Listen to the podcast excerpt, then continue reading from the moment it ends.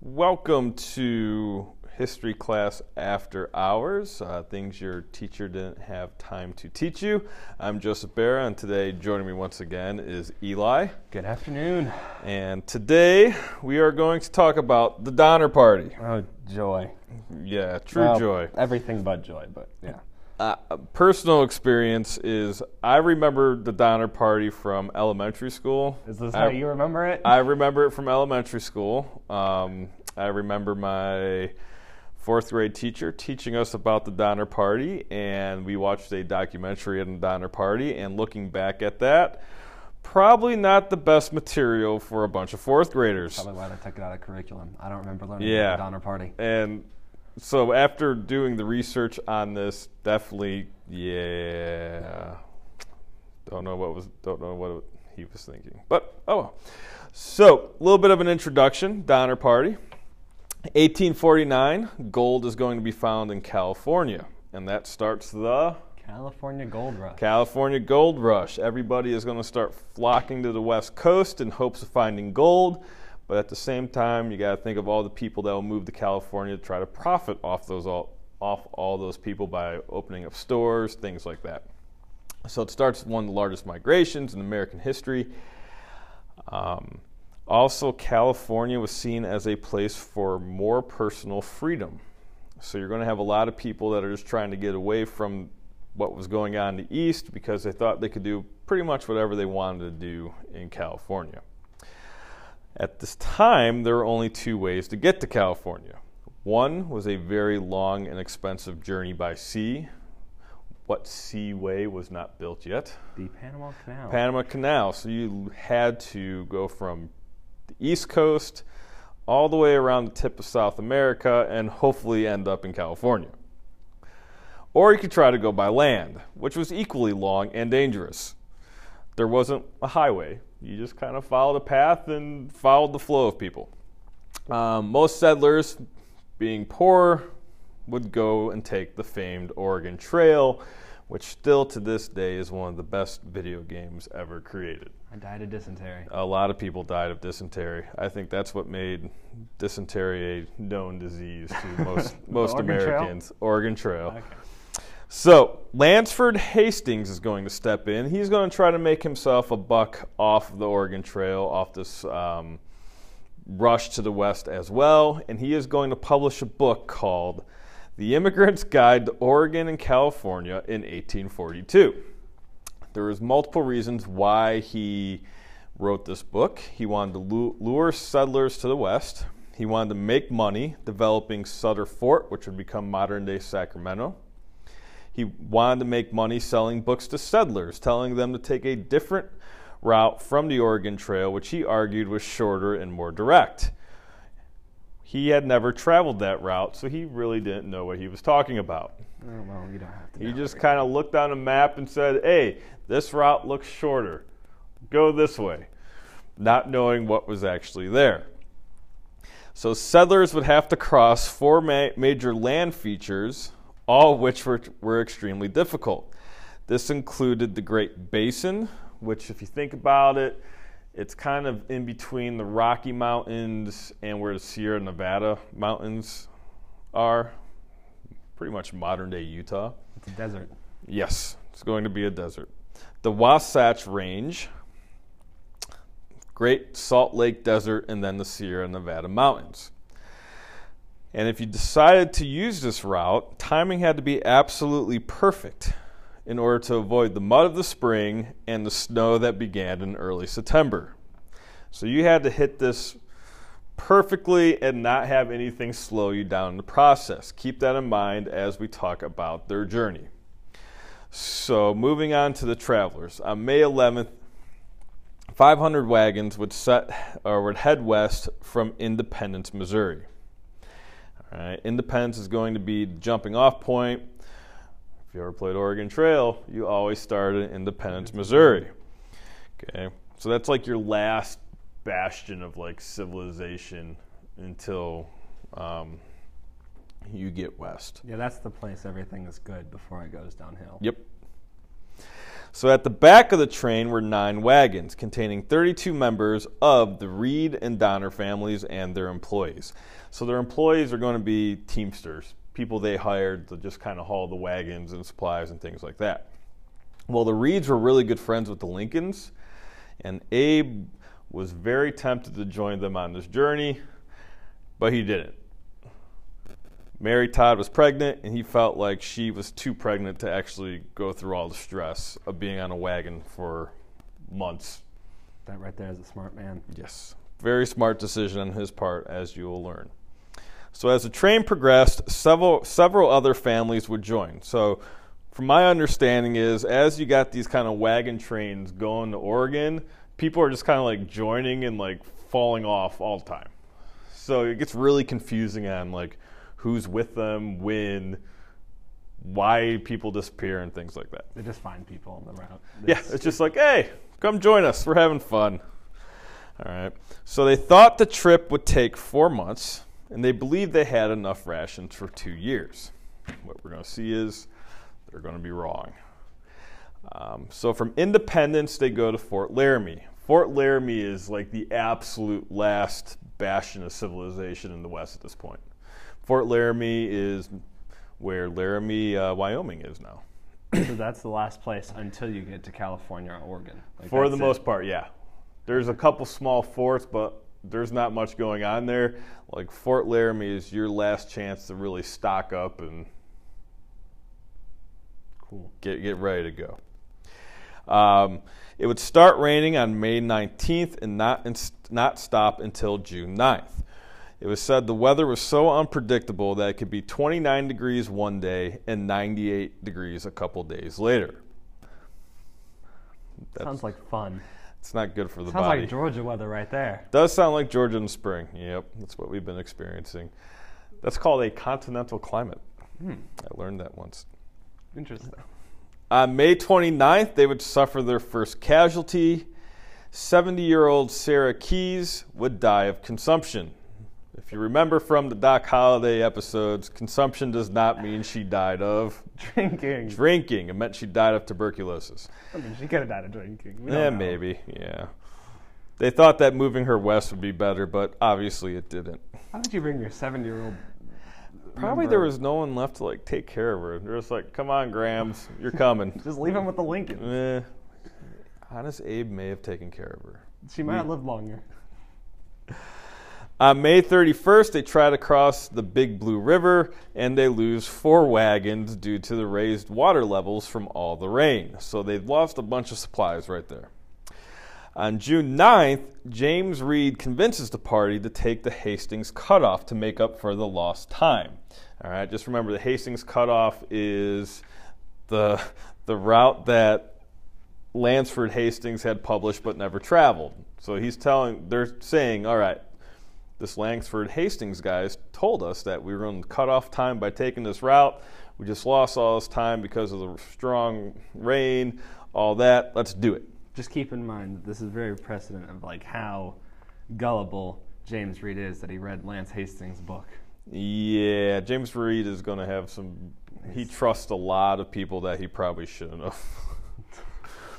so on June 27th, they make it to Fort Laramie just one week behind schedule. At Fort Laramie, Reed is going to run into an old friend whose name is James Clyman. Clyman had just traveled the Hastings Trail with Hastings himself, and he is going to personally advise Reed not to go that route. He said the road was barely pa- passable on foot and be impossible with wagons, also warning him of the great desert that they would have to cross and then the Sierra Nevada mountains. Reed ignores him, says, Nope, I believe in this book, and this book is going to get us there quicker. So they were leaving Fort Laramie when they were going to be joined by more wagons. A man also gives them a letter from Hastings himself saying he would meet them at Fort Bridger and lead them through the cutoff. So Fort Bridger is a small fort right before you kind of have to make this decision. Do you take the Hastings cutoff or do you continue on the traveled path of the Oregon Trail? So on July 19th, the wagon train hit that fork in the road. Once again, the northern route was the known route of the Oregon Trail, and the majority of the train is going to go in that direction. But James Reed thinks he knows better than all the other people. So, him and a smaller group of people will head towards the Hastings cutoff. And at this point, they elect George Donner as their captain. On July 20th, a le- letter is going to arrive at Fort Bridger reading to James Reed, George Donner, and company. Avoid the cutoff. There's no water, little feed, and many hazards. Return to the main road for your family's safety. Be safe. Turn around now. Your friend, Edwin Bryant. Bryant was the head of Hastings. All right, and sent this letter back. Well, ah. unfortunately for the Donners and the Reeds, the letter was never delivered because the men running the camp wanted to make more money by selling them supplies and convincing them to go that route.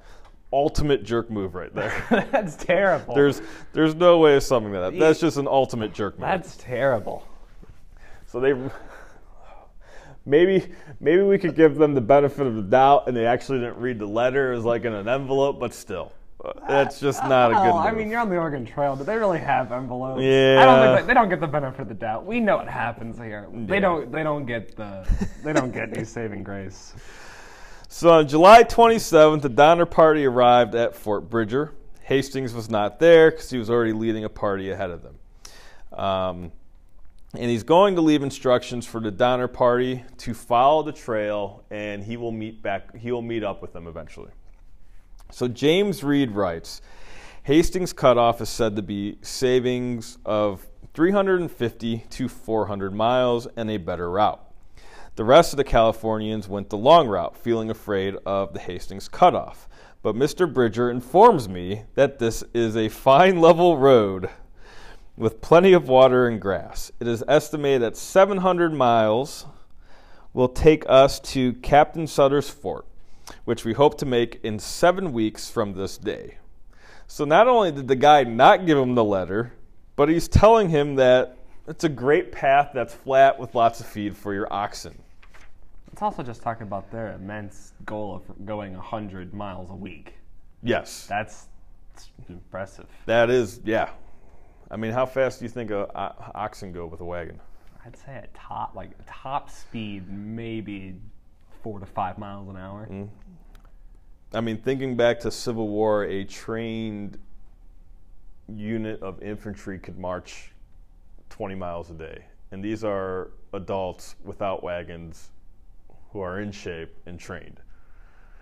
So, yeah, that's a lofty goal there. So, from August 1st, the party makes good time following the tracks of Hastings. So, they Hastings has left tracks in their in their path, and they just followed those along. On August 6th, they reach Weber Canyon, where a note was left by Hastings warning them that the road ahead was impassable. They were instructed to send send someone ahead to get instructions. James Reed and two others would go. On August 10th, Reed returns to the wagons. Hastings had accompanied Reed partway back. The men ascended a peak where Hastings pointed out an alternative route. Then they separated, Reed blazing a rough trail to his wagon train. So Hastings has already altered his original path because he realizes the original path is not passable, and he's now just pointing at random things, going, Go that way.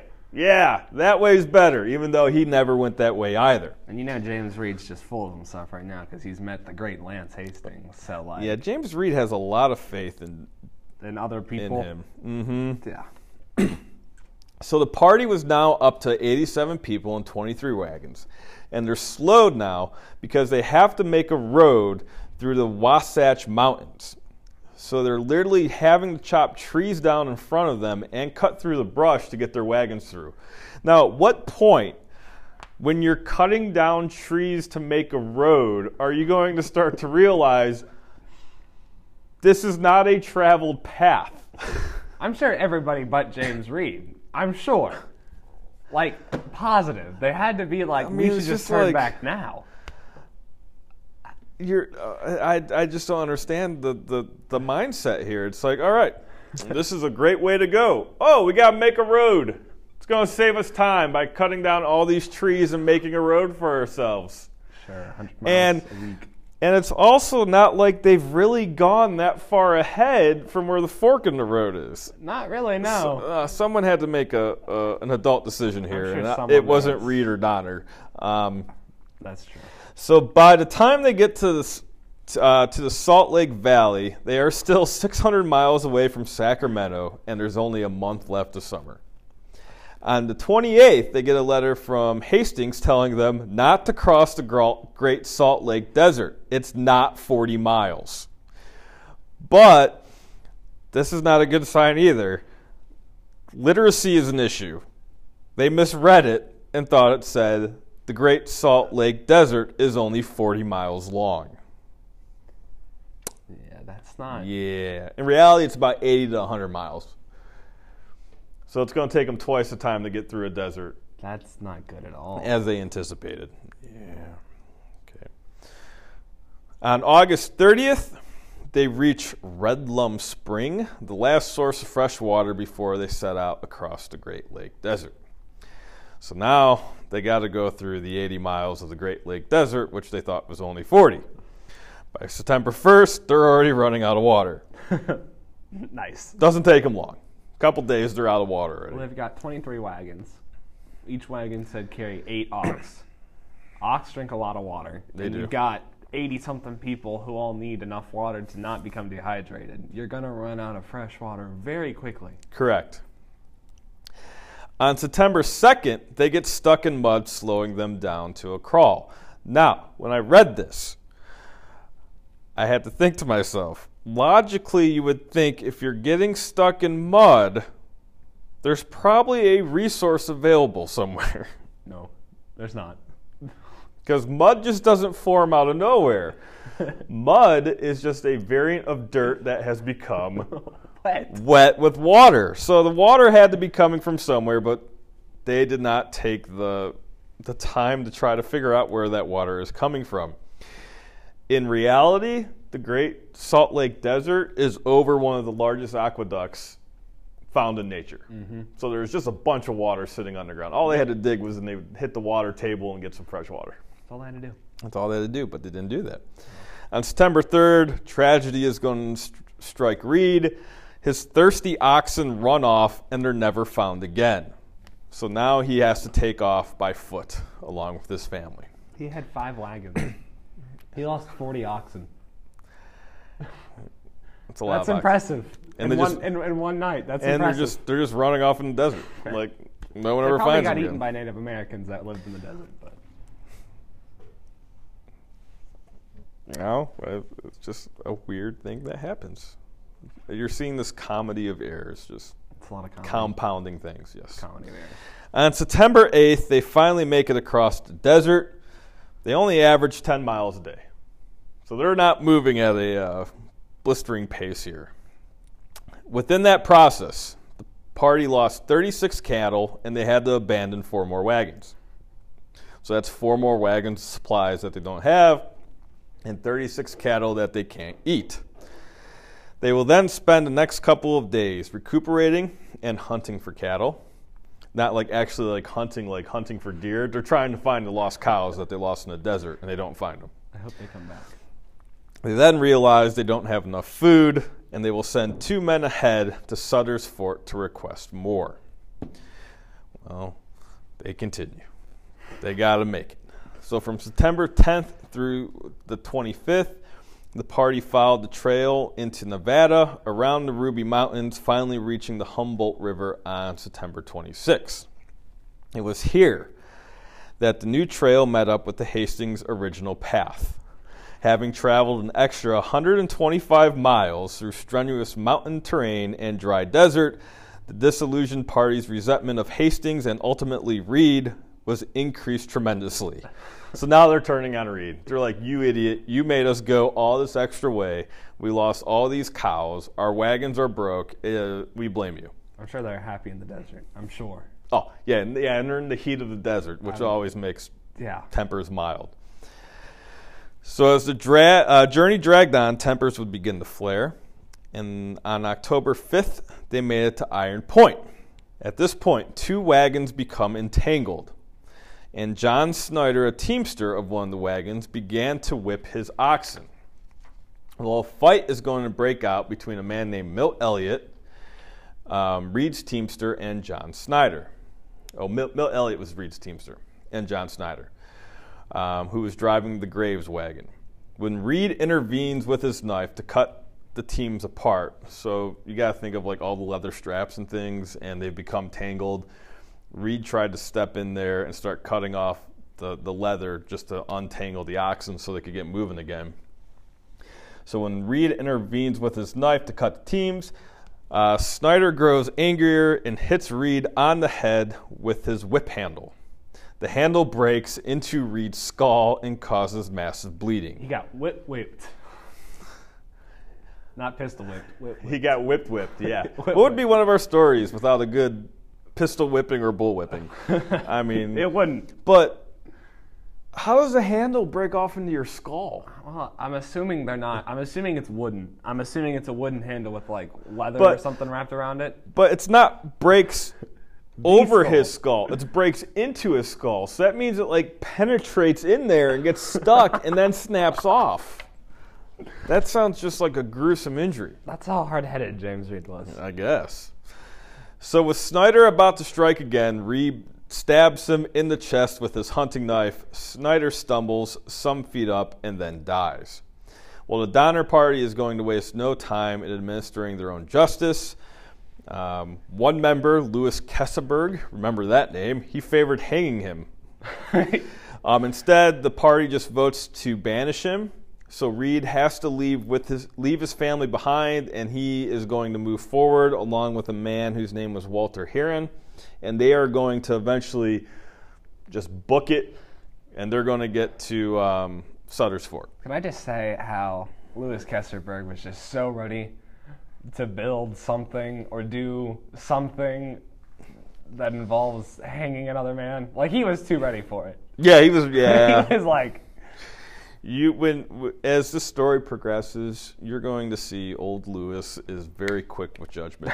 and very that, quick. I mean, yes. that, that's impressive. Yeah, like he's you, very you're, you have nothing, but let's hang a man. Let's go Yeah. ahead and do that. Mhm. even though he was defending himself. Right.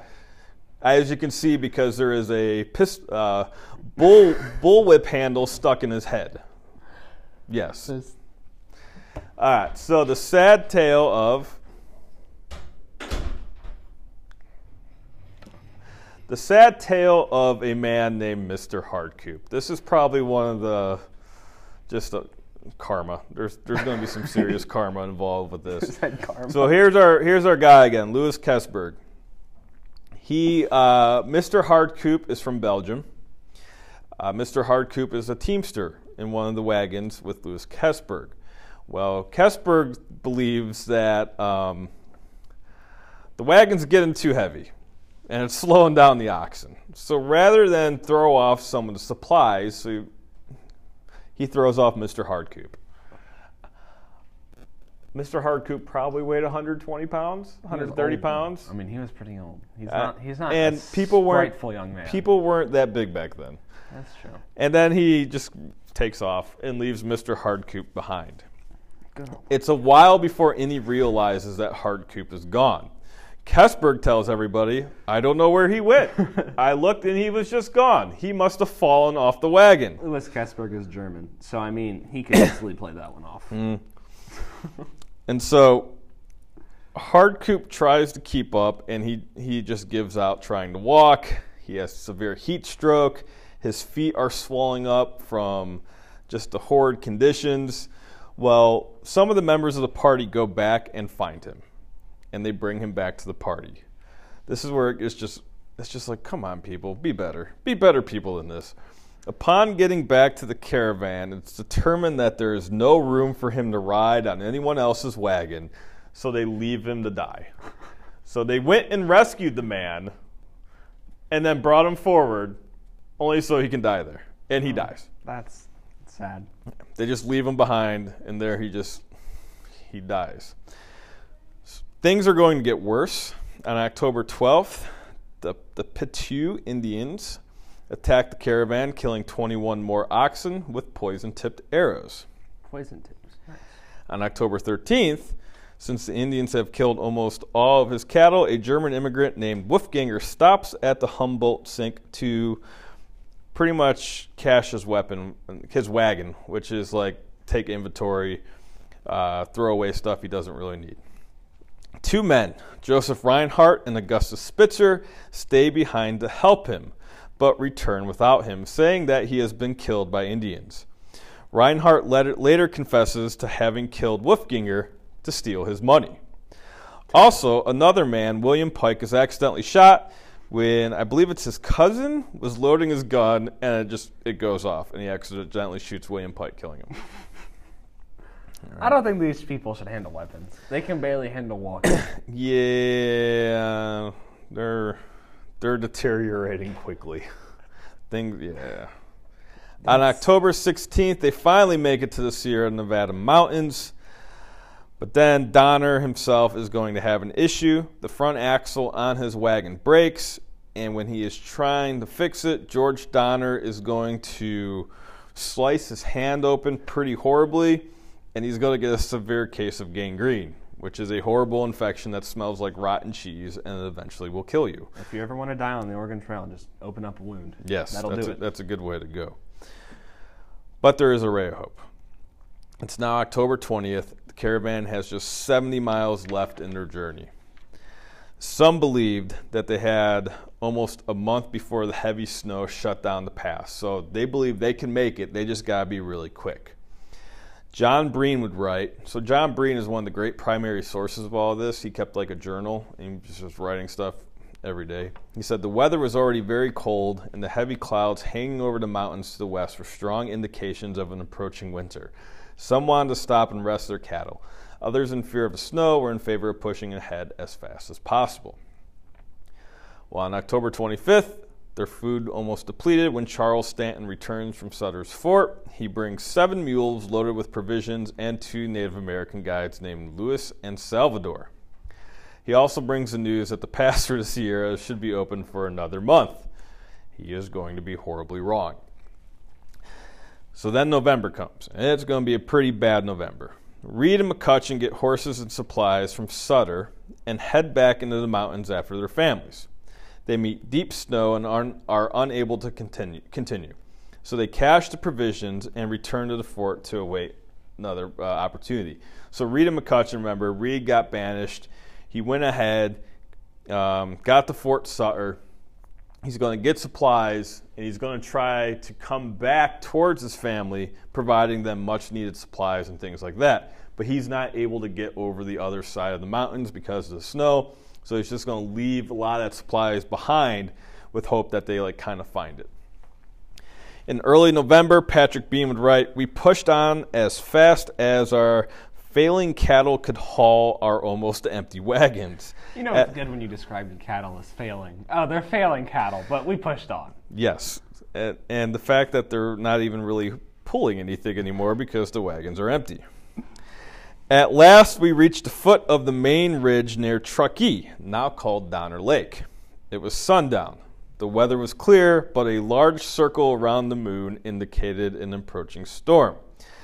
So the immigrants spent the night at the lake, a thousand feet below the summit during the night, and it began snowing. And this is going to start one of the largest snowstorms like in recorded history.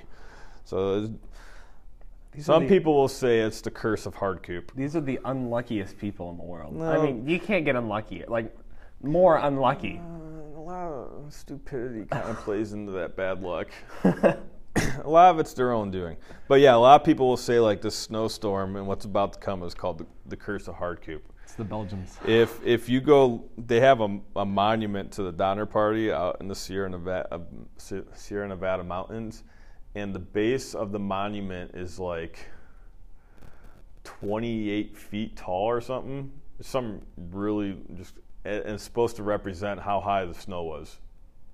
So there's, they're about to get dumped on. So in the morning, the immigrants tried to make it over the pass, but the snow is already five feet deep. So it snowed five feet overnight.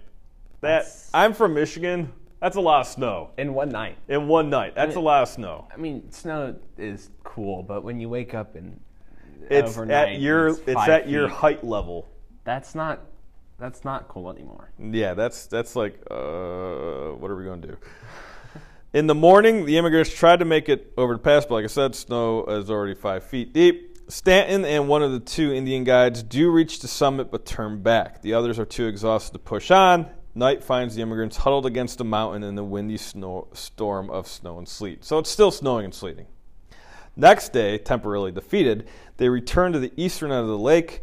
They had traveled 2,500 miles and now are only 150 miles from Sutter's Fort.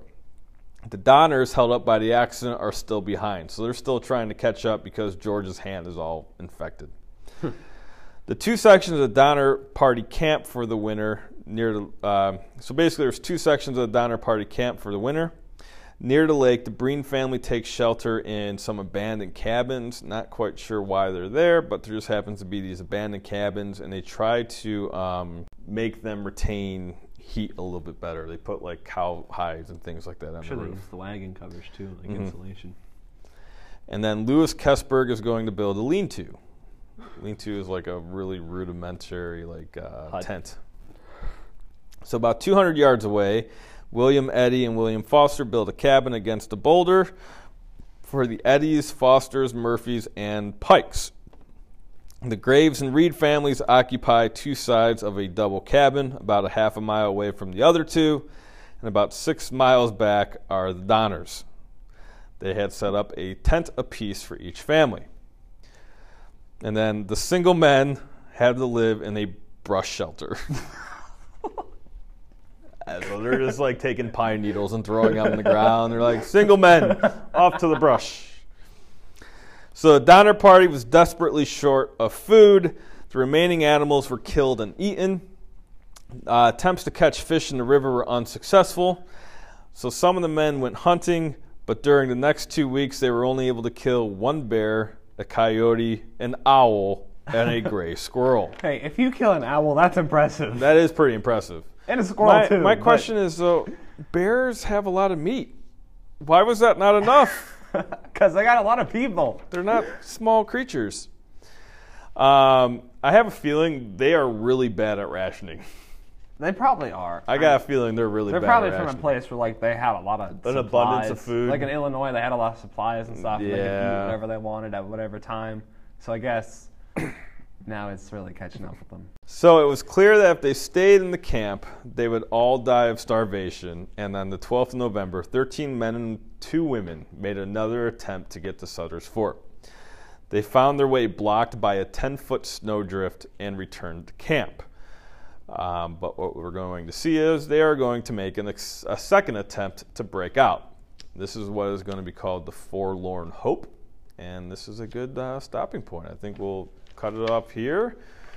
And then uh, in the next episode, talk about the escape attempt. Believe it or not, everything goes downhill from here. Yeah, uh, that's a good assessment of what's about to happen. Just if when you think things going to get any worse, it's going to get worse. So that's your hook to come back and listen to uh, Donner Party Part 2. yeah. All right, well, thank you for listening, and uh, please join us again.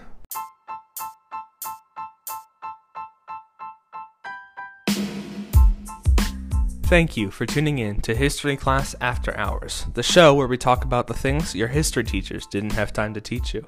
If you wanted to stay updated on upcoming events for the History Club, please visit www.starsmillhistoryc.wixsite.com forward slash 2020. If you liked this episode, please share it with your friends and subscribe to our channel on iTunes Podcasts, Spotify, or wherever you're listening. Be on the lookout for new episodes, and we'll be posting every week. Until next time, stay curious.